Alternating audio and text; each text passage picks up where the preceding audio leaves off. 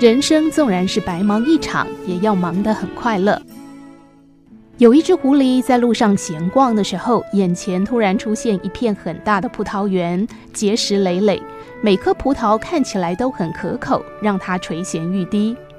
葡萄园的四周围着铁栏杆，狐狸想从栏杆的缝隙钻进园内，却因为身体太胖了，钻不过去。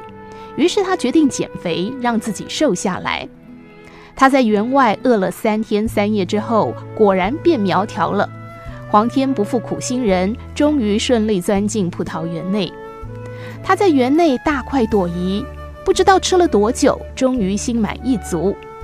可是当他想要溜出园外的时候，却发现自己又因为吃得太胖而钻不出栏杆，于是又只好在园内饿了三天三夜，瘦得跟原先一样时，才能够顺利钻出园外。回到外面世界的狐狸看着园内的葡萄，不禁感叹：“唉，空着肚子进去，又空着肚子出来，真是白忙一场啊！”我一开始也以为这个故事是告诉我们，人孑然一身来到这个世界，又孑然一身的离开这个世界，到头来真的是白忙一场。可是说故事的人却说，看问题要看重点呐。这个故事跟人生一样，重点是在中间的部分。你看，狐狸在葡萄园内吃得多快乐啊！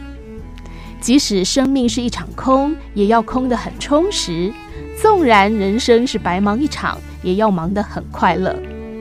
的确，狐狸吃葡萄的故事一直给人一种白忙一场的感觉，却忽略了过程当中的快乐与幸福。